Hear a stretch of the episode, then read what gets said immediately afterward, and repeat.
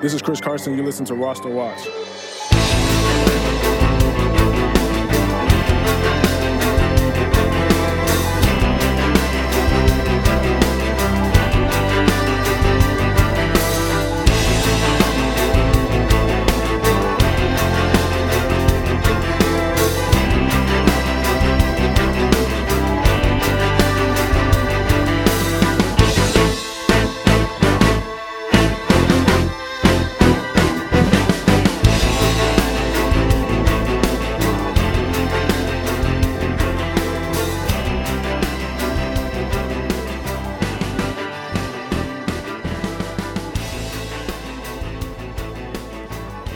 Ladies and gentlemen, Roster Watch Nation, welcome back to the epic Roster Watch podcast brought to you by rosterwatch.com.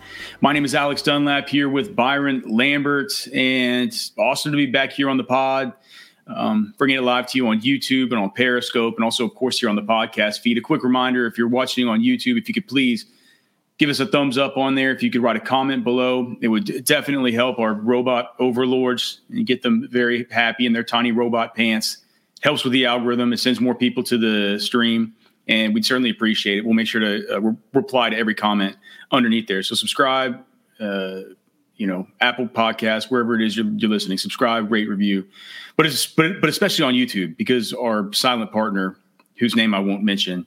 Keeps fucking hammering us with this. so that's ask people to please comment. So uh, there we go. Byron, before we get started uh, today, we're going to talk about winners and losers from the NFL draft.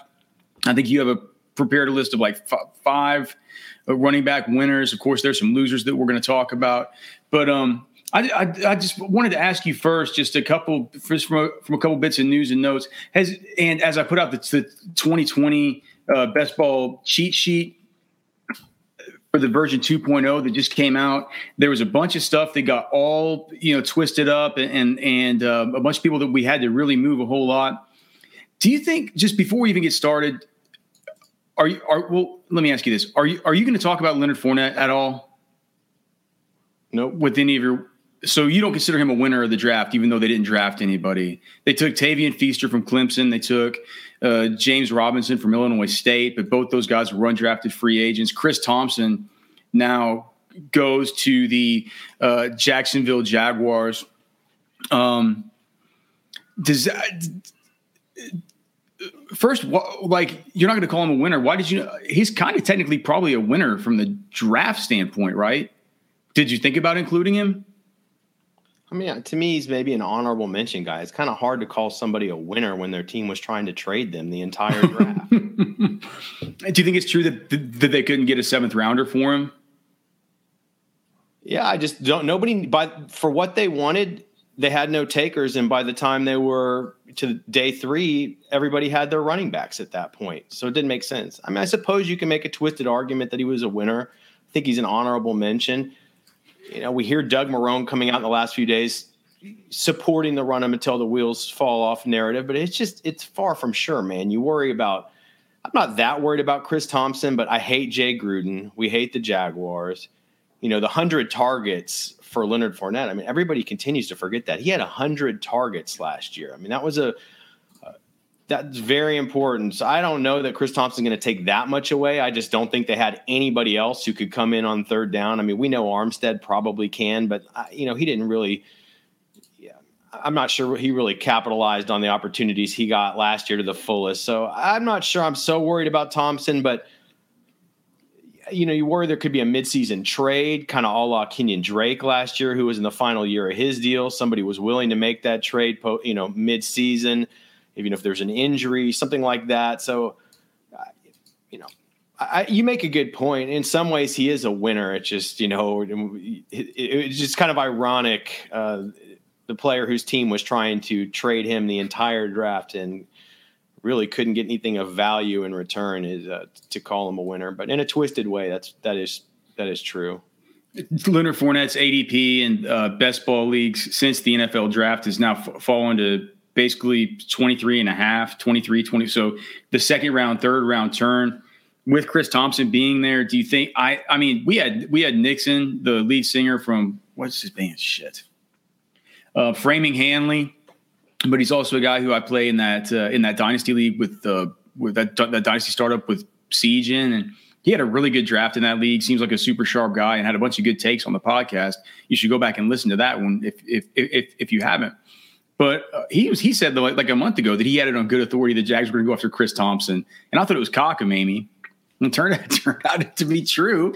And I, I said at the time, if Chris Thompson were to go there, it, it, it, would worry me about Leonard Fournette because it did seem like Leonard Fournette was forced maybe more targets than we would expect, right?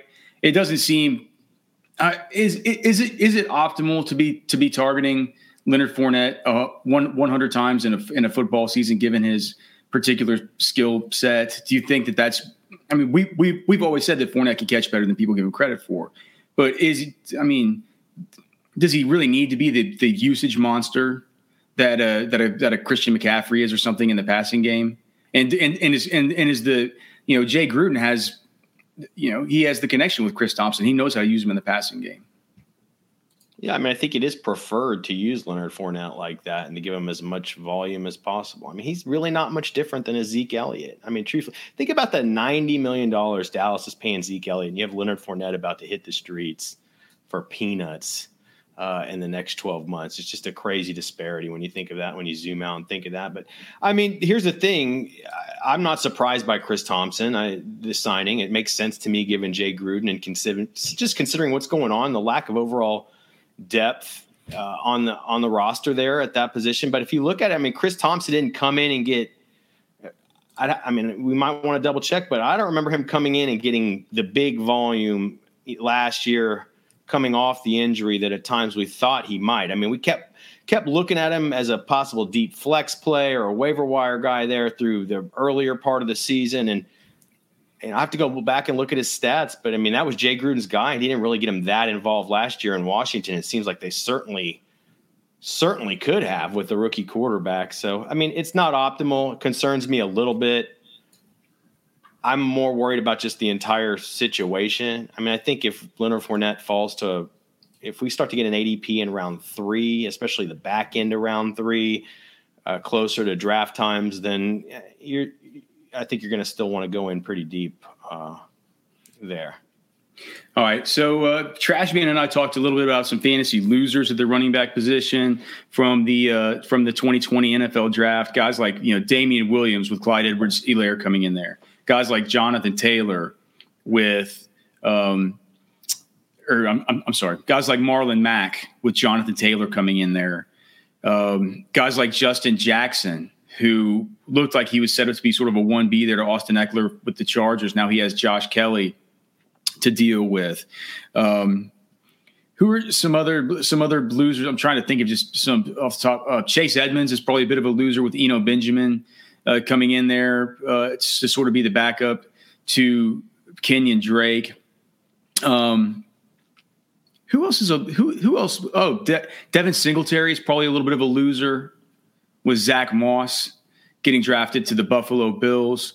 Um, those were all guys we talked about in that podcast with Trash Man. But for this one, Byron has some fantasy winners at the running back position among running back veterans. So why not just get get why not get started with? I think you got five of them. Do you want to just go down the list, or do you want to go to the honorable mention dudes, or how do you want to do it? Yeah, I mean, I think there. I think all of these, all of these narratives are important. It, it's just that to me, if if you're not a winner, kind of goes without saying that you may have been a, a loser. I know everybody's interested in everything, but I think folks are most interested in who's the winner, who are the guys that get the big boosts to their value coming out of the draft. And so, you know, having already reflected extensively about the fallout from the draft on the rookie running back class last week, Alex, you know, we talked about, you know, the in terms of the rookie class, the big, big winners there, you know, really versus their pre-draft rankings were obviously Clyde Edwards-Helaire to Kansas City and Cam Akers to the Rams and Ke'Shawn Vaughn to Tampa. You know, Darrell Henderson, another giant loser. We have we have we have Dev Rock in the chat saying that Jamaal Williams is a loser because of AJ Dillon. I agree. I think Aaron Jones is a loser because of AJ Dillon myself too. But yeah, understood. Yeah. Obviously, Jonathan Taylor, J.K. Dobbins landed in desirable locations as well, but they were at the top of everything. Justice Hill is a huge loser in this, probably the biggest loser. he he is that is a huge loser. That's that's really really bad in dynasty for folks with Justice Hill shares because he had a chance there before this. But you know, it goes. You know, Justice Hill is. You know, you that guy might land on his feet somewhere good. He might land on his feet somewhere and be good down down and the he's road. a good player. That was a deep class last year, but it was still hard to get him above like RB eight, RB nine, RB ten in that class. You just see year after year after year, dudes. The dudes that are drafted in that, I think he was round four. Man, it's just a really tough sledding for those guys moving forward. So, anyways, nonetheless, considering uh, you know the analysis that we've already put forth regarding the fallout from the draft in terms of the rookie running back class and who are the guys that really got a big bump there. I thought for this one, I'd focus on my top five running back winners, my top five veteran running back winners post NFL draft, Alex. Um, you know, these are guys who emerged stronger after the draft than they were before. Uh, so I'll begin with the guy that may have been the biggest winner, uh, second year running back Miles Sanders of the Philadelphia Eagles. Uh, they didn't draft a single running back. Uh, the guys behind him on the depth chart are Boston Scott, Corey Clement, and Elijah Holyfield. 229 touches last season for Miles Sanders, including 63 targets. I think there's a real chance he pushes for 275 to 300 touches this year, Alex, and may even may even end up res- resulting in 80 to 100 targets in the passing game, which would be a massive boon. You know, even even and especially in a Doug Pederson offense. So I look as, at Miles Sanders as one of the big, big veteran winners after the NFL draft at the running back position. You know, the the one thing I worry about with Miles Sanders is just the fact that that offense doesn't they they're committed to a committee. They're committed to a to a committee. I, I just I worry that Miles Sanders is not ever going to get fed there. I know that he I know that it felt like it. You know, I I, I know that it felt like he was coming into his own last year, but man, we we had um, there was a tweet yesterday from Scott, uh, one one of our great friends, one of our oldest friends, Scott Scott Barrett, who now is with what FantasyPoints.com with Hanson and those guys. He put out this list of um, uh, 18 plus touch uh, running back game since 2016, and Detroit has had 17. We know that they're committed to a committee, right? They've had a running back go over since 2016. They've had a running back go over 18 touches 17 times. They were last on the list, second to last on the list. Philadelphia. That it's happened 18 times. For context, at the top of the list that Scott Barrett put together, Dallas has had done it 54 times. The Rams have done it 46 times. Pittsburgh 45, Chargers 43. You know, 17 and 18 is is you know piddly, piddly, piddly, and I mean the next one up after that that is at least 21 with with Miami. And think about who Miami's given 18 plus touches to over the course of the last 4 years. And you can't really think of that many guys. It's been it's been a struggle fest to get consistent touches there with the Philadelphia Eagles are you comfortable knowing all of that and knowing that Miles Sanders is a winner and that Miles Sanders is a G and that we love him are you comfortable taking Miles Sanders before well we just, we just talked about Leonard Fournette. The ADPs say you know Miles Sanders goes before Leonard Fournette. Do you take him before Leonard Fournette? How do you compare him to Aaron Jones? Um, I feel like that's the kind of area of the world that we need to be talking about with Miles Sanders having an ADP that's sort of in the Kenyan Drake, Aaron Jones, Leonard Fournette territory. Well, like how, how do you how, how do you parse all that out? Yeah, I mean, I'd take Miles Sanders over all those guys. I mean, you can make an Over argument. over Kenyan Drake? You can make an argument with Drake, and I'm going to get to Drake here in a minute. I mean, I, I think you can make the argument for Drake. I mean, listen, I, I, I was reading that same thread yesterday. I thought there was a pretty sharp, sharp commenter in that thread who, you know, he he he he, he thought that maybe maybe Scott Barrett was falling into the coaching corollary cliche, and I'm not sure that's a trap we want to fall into with Miles Sanders because we look at the actual actions. The somebody actions talking about a coaching clo- some somebody talking about a coaching cl- corollary cliche. I know that I, I I I know that that had to be our other good friend, the Podfather. I'm, I'm sure because he loves It was- he loves cliches and he loves ripping on coaching cor- cor- corollary. It was a random commenter in there. okay, I- I- well, I- definitely a Podfather listener. Uh, de- definitely a Matt Kelly listener. interesting thread, and so of course I was perusing. Mean, that, that brings out some of the some of the sharp, you know some of the sharp fans and with you know in, yeah. interjecting their analysis. Anyways, nonetheless, you know I think you want to look at the actions of the organization. So I mean, first and foremost, Miles Sanders is just flat out a better running back than they've had in Philadelphia in a while. They haven't done anything to bolster the position. You're talking about a com- committed to a committee. I mean, who's the committee here? I mean, his backups are Boston Scott, Corey Clement, and Elijah Holyfield. Who the hell is the committee? Boston Scott wasn't bad in the year last year, man. Well, I mean, but they're going to have 400 plus touches at the running back position. So, I mean, that leaves if Boston Scott is the only threat to Miles Sanders, that leaves a boatload of action available to Miles Sanders. I mean, Corey Clement, they've shown they hate him and very little commitment, even though we think he's a decent. I mean, he's he's not. I believe Boston Scott got 23 touches in Week 17 last year. He, I he's a pretty. He, he had a 60. He had a 16 touch game. He had like he had a 13 touch game, a nine touch game, a 20 uh, like 23 touch game, and then in the wild Sanders card game, also like a rookie, had, right? I mean, we've heard it from yeah nine touches. Jacobs. They're waiting until year two for these guys to be able to pass protect before they give them more action. I just think if you look at the circumstantial evidence of the writing on the walls, it, it, dictates that. I mean, you have to be very interested in Miles Sanders getting at least 250 touches this year, and there's a strong, strong chance he goes 275, 300. And if he goes over that, it wouldn't be. It might be a little bit shocking, but I mean, it, the, the touches are going to be there to go around. So, uh, Miles Sanders, in my opinion, a big, big winner uh, uh, post NFL draft.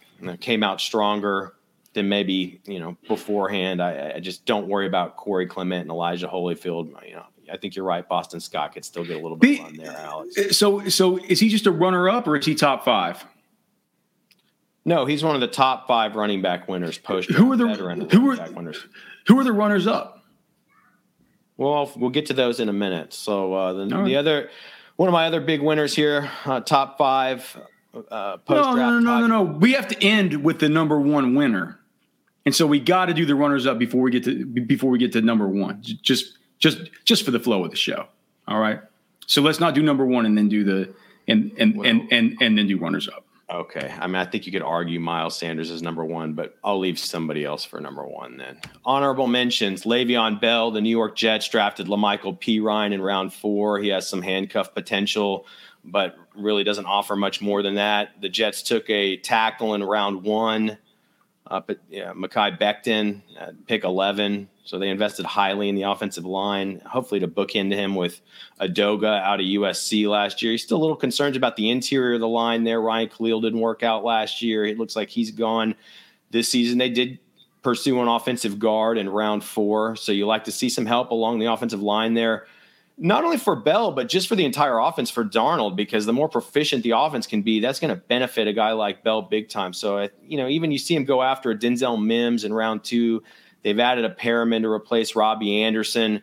You know, hopefully year two, Darnold with Gase. You know, hopefully Sam Darnold doesn't get, you know, contract, you know, mono again this year. I mean, it's just a was just a rough, rough season for that Jets offense to get on track uh, last year. So I think you could make the argument that Le'Veon Bell, who's had an acrimonious, you know, relationship at least on the surface with Adam Gase there in New York, obviously a lackluster season last year. A lot of it because of the poor play of the offense and the offensive line. A guy who looks like he's definitely lost some juice, but obviously still offers plenty in the passing game. So them not going in uh, on another running back in a deep class uh, I think bodes pretty well for Le'Veon Bell as a player. Um, you know that at least benefited in some regard from the fallout from the NFL draft. Uh, I'd say the next. What do you think about? what do you think? What do you think about? Um, what do you think about Le'Veon? What do you think about Le'Veon Bell going four spots after Chris Carson right now? Yeah, ADP of thirty-eight. Or no, no, no. Chris Chris Carson's going three spots after Chris Carson. How do you stack those two guys up? Um, Chris Carson, especially after the news that we've gotten that Rashad Penny, it looks like he might miss a little bit of time to start the start the season. That's probably pretty good for probably pretty good for Chris Carson. But then again, they did. I guess they who they draft DJ was it, was it DeeJay Dallas that they drafted, and then I mean, Travis Homer is still there. What do you think about Chris Carson? Uh, to me, that that's those two probably shouldn't be that close. I feel like Chris Carson might be being a little bit overdrafted right now, or maybe do you like him a little bit more than I do? Yes, I do. Okay. Uh, so do you like him better than Le'Veon? Yep. Really? Okay. Do you have reasons uh, why? I'll, I, I can get to that in a few minutes. So okay. another of the honorable mention guys, Alex, would be Raheem Mostert of the San Francisco 49ers. The team traded Matt Breida.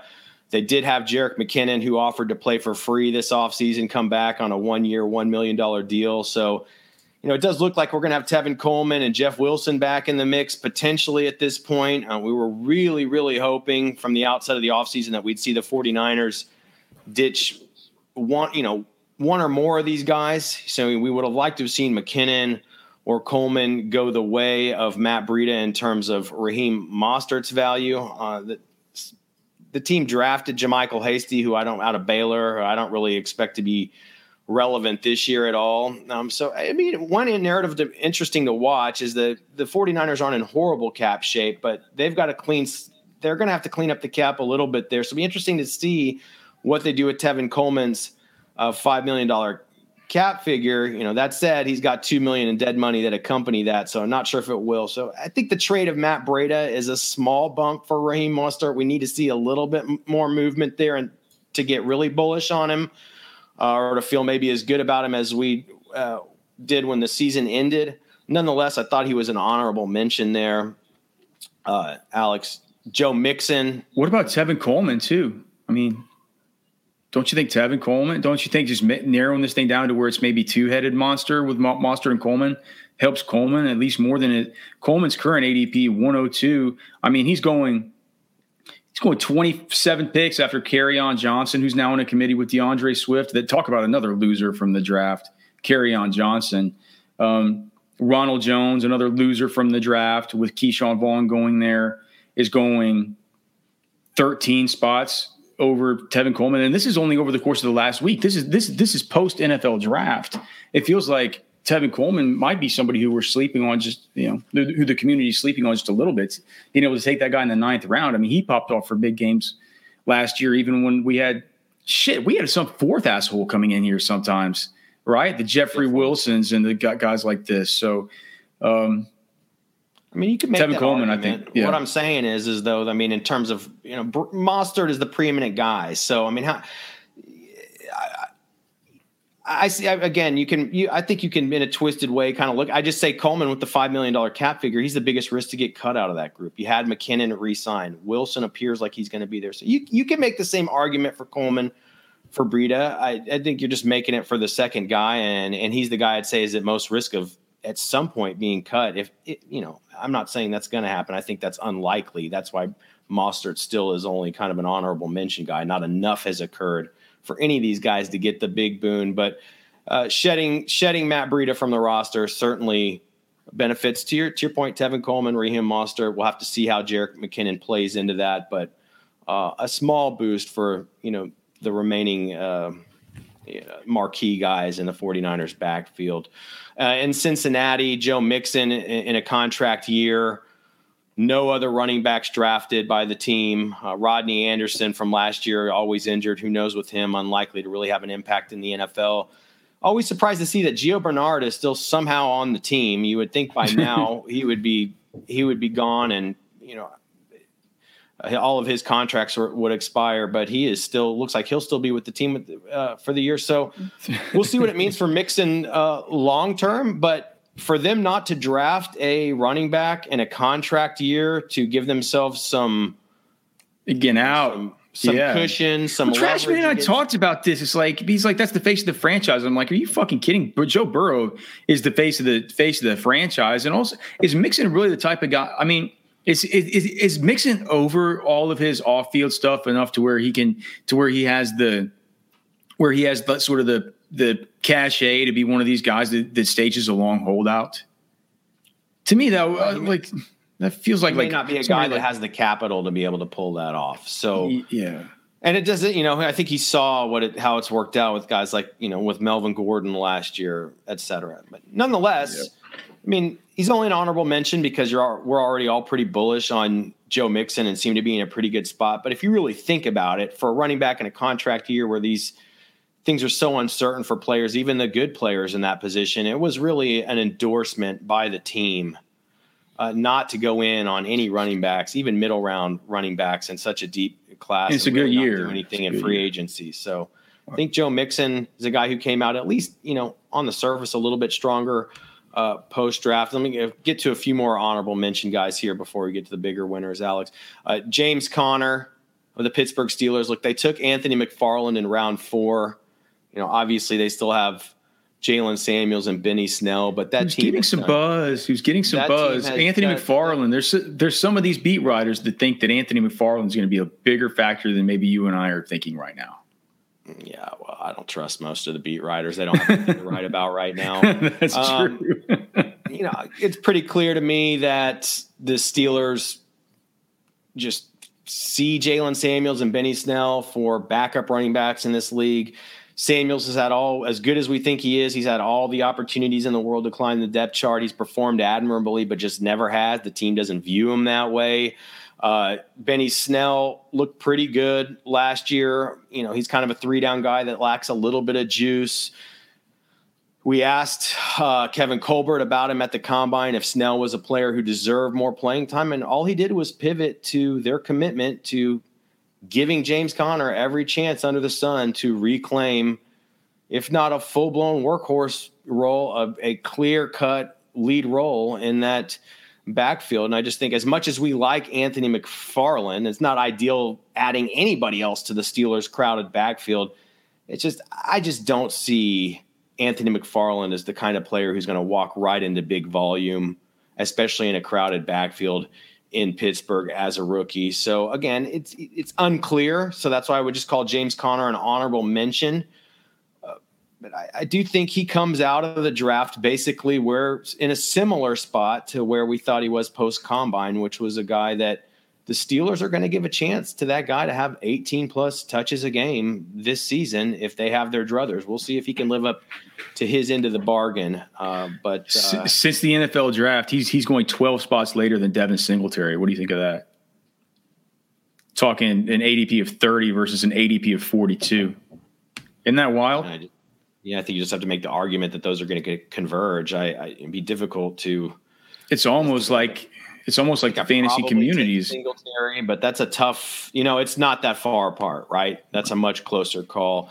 Uh, you mentioned it earlier, Alex. I'd say Kenyan Drake was another honorable mention guy in terms of the fallout. You know, a positive boost post draft. I know you said. I think you said Chase Edmonds was took a little bit of a hit there, obviously because the Cardinals drafted Eno Benjamin. That was late in the draft. Uh, we didn't really expect the Cardinals to go running back early after investing in Kenyan Drake this offseason. Like you said, Edmonds is still there. He's got a whole hive. He's flashed when he has had opportunities. Obviously, that offense can make anybody look uh, uh, pretty good. I, I just felt like coming out of the draft, when Kenyan Drake is your lead dude and you have opportunity to look at adding some other guys to fortify the position, I thought Kenyan Drake, a player who the industry, including us, were getting pretty high on pre-draft. I thought he came out of the draft in pretty good shape, Alex. Yeah, I yeah, no arguments there. And then last but not least, this this one's maybe a little bit more creative. Uh, honorable mentions. We spoke about Matt Breida being traded from the 49ers to the Dolphins uh, mid draft. I actually think Jordan Howard and Matt I did too. Are, I moved Jordan Howard up the. I mean, I, I moved him up. They've addressed the offensive line. It's going to be a better offense in general. Jordan Howard is a plotter, and he, you know, he's not going to be anything that gets you excited. But you have that guy in fantasy as your running back four, which is where you can have where you can have him right now. You know, it's it's it seems it's pretty pretty appealing to me. You know, Tevin Coleman, Jordan Howard, they're these guys that are going in the same pocket as, you know, Matt Breida is in that same pocket. These guys are going after Darrell Henderson. They're going 25 picks after Phillip Lindsay, who is now a backup to Melvin Gordon. They're going they're going at around the same time as players like Latavius Murray, who's a clear second fiddle option. You know, it, it's it, whenever we're looking at, at three guys there that I just mentioned that are at least kind of at least one B's. And I, and if you really want to drill down into the situation in Miami, uh, especially from a dynasty perspective, or you know, a 16 team type league, or you know, anything along those lines, a very competitive format. You know, the one thing you'll notice is that neither you know, you know, we all know Jordan Howard isn't a pass receiving maven. So you think, well, maybe Matt Breida coming from San Francisco will be that guy. You look down, you realize he's basically got the same statistical profile as Jordan Howard from a pass receiving uh, standpoint. So what that may do in a very sneaky way is leave an opportunity for Patrick Laird to continue to possibly be a third down back there in Miami. And you have to imagine they're going to be in catch up mode quite a bit. I think there's a lot of touches to go around to the running backs in Miami this year. It's obviously a trash play, but, uh, you know, I, I couldn't help but notice that. I mean, Laird was a guy getting five, six targets down the stretch last year, Alex, and that's enough to create some viability in, in, PPR. And so those were that was those were my honorable mentions in terms of uh, veteran running backs that I thought at least got a small bump or the appearance of a small bump uh, in post draft.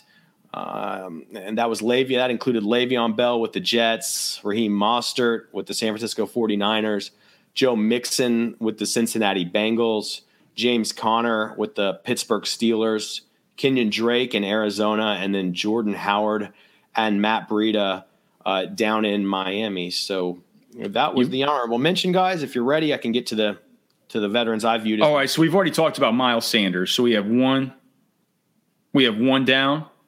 One down, so four more guys to go. All right, four more. Drum roll, please. Who's in fourth place?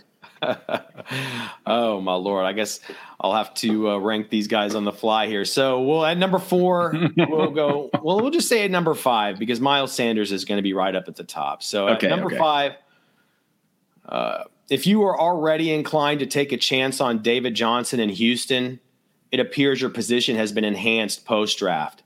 No running backs drafted by the Texans and all they've got are Duke Johnson, Karan Higdon, and Buddy Howell on deck. Alex, you know, we're not sure if David Johnson will be able to deliver the goods, but the opportunity is as ripe post draft uh, as it could be, in my opinion.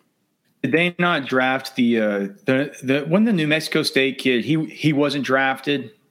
Um, I'm trying to trying to I forget I forget the guy's name. Uh, Deutsch took him in. Our, Jason Huntley was he not dra- was he not drafted? Let me just see. Is he he I believe they took Jason Huntley at some point, um, but that's something I'll have to look up here. Was he even at the combine? Yeah, he was at the combine. No, they took the Houston Texans took Ross Blacklock, a defensive tackle, in round two. They took Jonathan Greenard at edge from Florida in round three. They took Charlie Heck at tackle from yeah, North Carolina yeah. in round four, John Reid at cornerback in round four out of Penn State, and wrapped the draft up with Isaiah Coulter, wide receiver from Rhode Island, in round five. So why did why why do I have why do I have Jason Jason Hunt? Why did I have it written down that he went to the Texans? Okay, well I need to I need to fix that. But um, anyway, you can you can you can carry on. I I was wrong. You were you were right. So would you agree that David Johnson is in pretty good shape after the draft? If you thought if you liked him before, how can you not like him now? Right? Yeah, yeah. That's, that's kind of what I was thinking. All right, so uh, at number four, uh, veteran running back uh, winners here post draft, Alex Austin Ekeler uh, Los Angeles Chargers. They drafted Joshua Kelley out of UCLA, a guy we like in round four. Obviously, they have Justin Jackson still there, who Coach Anthony Lynn has given plenty of lip service to, uh, but all of that was undermined when they took Kelley in round four. I think in the end, Austin Ekeler dodged the big bullet and looks locked and loaded for that 15 to 20 touches per game that Tom Telesco signaled to us at the NFL Combine when we had a chance to question him personally about Ekeler's ability and viability as a lead back in this league. You know, he, he of course he he went to the extreme to uh, try to muddy the waters by saying Austin Ekeler will never be a 30 plus touch guy in this league, but who the hell is, right? So yeah. we left Indy with a very strong signal from Tom Telesco, the general manager, that Austin Ekeler was in for just about as many touches as he could handle this year. He is the de facto lead guy. And I think 15 to 18 touches a game is safe as can be. The really interesting It'd be really interesting to see if Ekeler can hit 20 touches a game this year. I think that's probably his upper limit, but um, I, I really feel the circumstances are going to dictate that that could be the case. So, judging by the actions in the NFL draft, only adding a player in round four, Alex, uh, I felt that uh, we leave the NFL draft uh, with Austin Ekeler still with a lot of momentum heading into the season. Do you like Miles Sanders better than Austin Ekeler if you were picking in, in, PPR right now? ADP, the consensus ADP is is with uh, is with Ekeler by about four spots, 13 and a half ish versus like 17.8 over the last since since the draft. I think so. That's a really close call. It's a really, really close call. I think Ekeler feels like the safer bet there. I don't know. Even with the quarterback why. situation? Yeah, I don't know why. Um, I feel like Ekeler's never going to get 300 touches in the season. I don't think. I mean, if he goes for that 20 touches a game, he will. I think that's a big push. I don't know. That's a tough question. And you know, in terms of winners from the draft, I think Miles Sanders is a bigger winner than Austin Ekeler is. Now we're talking about how comfortable I am with those guys in those roles. I, I it's two really good options that it's going to be tough to split the hairs on, Alex. All right, so, but what if I asked you this: Austin Ekeler at pick two zero one, or or um, Miles Sanders at pick two zero six? Then I would want Miles Sanders at pick two zero six. Well, I think so too. Okay. All right, my third biggest winner uh, from the NFL draft, a veteran running back winner. Uh, we'll give that one to Chris Carson in Seattle, Alex. Uh, like you mentioned, DJ Dallas out of Miami drafted in round four. Who's not very good. But, the Seahawks right? took. A, I didn't think very high. I didn't think. Did you like? D, I don't think you and I ever did a DJ Dallas pod. Did you think very, very, very highly of him? I mean, I couldn't get him into the upper echelon of my rankings to where he's really a, too relevant of a guy pre-draft. You know, right. at the round four pick signals something though, but um, I just think you look at it, DJ Dallas in round four to Seattle. That's pretty meaningless, at least this year, in my opinion. Uh, the Seahawks took a really nice offensive guard in round three, uh, a player from the Senior Bowl uh, out of LSU, Damien Lewis. I like seeing the team invest in that offensive line. It's annually been a you know a substandard offensive line. Uh, other than that, it's Travis Homer and uh, Rashad Penny on the men behind Chris Carson, Alex. You know, there was talk maybe somebody like a Fournette could get traded up there. That didn't happen. We had 315 touches last season for Chris Carson, including 47 targets. I mean, he's a player who's seen more touches every single year in the league. He's 25 years old, coming off back to back 1,300 total yards seasons. Now, look, the, the question would be what is the status of his, of his health, you know, the recovery of that hip injury that seemed like it could have been severe there at the end of the season. We got positive news out of the combine from Pete Carroll on that one to kind of begin to quash those concerns. And then I just think if you look at the draft of at what the Seahawks did in the draft and what the Seahawks did in free agency, it really tells us all we need to know about how they feel about Chris Carson and his health leading into the season. So I mean, Chris Carson, a big big winner, in my opinion, of the NFL draft, and uh, definitely a running back, a veteran running back uh, who I think enters the month of May. Uh, enters, uh, um, you know, uh, as we get closer to the season here, is, is with a lot of momentum. Is it just because? Is it just because we had word from a lot of people close to the Seattle team that they were going to draft a running back and all this, and they turned out not to draft one until day three, and it wasn't one that either of us were particularly high on from the from the tape from the evaluation standpoint, because it what I mean they it, they did they did technically address it. They just didn't really address it with anybody anybody that good. For me, the, for me, the biggest boon to Chris Carson right now is not necessarily he's a winner from the draft. It feels like he's a winner from the injury um, fallout because it just feels like he's kind of recovering better from that injury than Rashad Penny is. I just I don't know, man. With with I I love Mekhi Becton, and when I think about the Jets, and I think about another year with Sam Darnold and just Le'Veon Bell there with those guys, I I think I'm going to take Le'Veon Bell over over Chris Carson. But you said earlier that that's not the way that you would go. Gun gun gun yeah. to your head, you pick Chris Carson. Yeah, he's just been better. I trust the team more. I trust the offense more. He's been better since Le'Veon's been in in New Jersey, yeah, right? Like, all right. Thirteen hundred plus yard seasons the last two years. You know, ascending touches every year. Three hundred fifteen. He could. I mean, three fifteen last year. I mean, he's got no competition. He's going uncontested into you know as we head into the season as the clear lead guy especially out of the gate, I think Chris Carson is going to get a lot of action. So yeah, I mean, they're both winners, and I, you're right. His health is the is the, I mean, that's the uh, biggest positive this offseason for Chris Carson. But given his health, given Rashad Penny's situation, given the fact that they don't have anybody else on the roster, I do think he was a winner from the draft because with this kind of depth available, they could have easily. I mean, I know they exercised the fourth round pick, but I think they you could have seen it could have been someone better, right? Could be someone know, better. Yeah, could have seen him go a little earlier, get somebody a little bit better, and that would have made me a lot more nervous about Chris Carson's prospects heading in uh, to the 2020 season. Alex, all right. So since we already covered Miles Sanders, we'll just give him the number two designation in terms of. Uh, my top five biggest running back winners post NFL draft. Uh, specific and things have gone exactly as I planned. We're going to be ending with the number one player, big climax. I hope you got a great take here. so at number two, once again, that was just to recap. We have Miles Sanders as a number two big uh, veteran running back winner post draft, Alex, because the Eagles didn't draft a running back. Behind him, all they've got are Boston Scott, Corey Clement, and Elijah Holyfield. Again, it was 229 touches, including 63 targets last year for Miles Sanders. And he's got a real opportunity here to push upwards towards that 300 touch mark and that, you know, 75 to 100 uh, target mark, which would be just you know a mega boon for the second year player Miles Sanders, who obviously has electric upside with every single. Is a, sick, is a sick talent. He's a sick talent. We can't forget it. Yeah. yeah.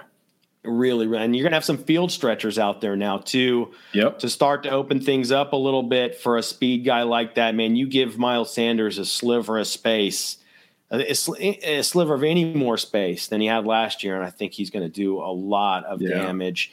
Uh, and then, uh, of course, at number one, uh, top five veteran running back winners post draft, Alex, uh, was Todd Gurley of the Atlanta Falcons. No running backs drafted. I love that. The- yeah, he is a winner. I had to move him up on the cheat sheet. I love it. I love it. It's a great take. no running backs drafted by the Atlanta Falcons, and it's just a bunch of scrubs behind him and Brian Hill, Qadree Ollison, and Ito Smith. Uh, Todd Gurley was still an RB2 last season on a respectable 254 touches. You know, despite the significant decline in his targets as a receiver last year in Los Angeles, he was still able to score the 14 touchdowns. You know, he cracked a thousand yards. His efficiency declined big time everywhere. He down to 3.8 yards per carry, down to 6.7 yards per catch. He had been more like a nine yard per catch guy, more like a four and a half to five yard per carry guy. So those were those were big, big drops, but I, I like seeing that he could still handle 254 touches last year. And then with the Falcons not going in on the position in the draft, I just, you know, we're really hoping he's going to get that bounce this year, Alex, by inheriting, you know, a big portion of Devonta Freeman's target share from last season. Uh, it just really, really looks like Todd Gurley emerged from the NFL draft uh, stronger than we could have ever thought.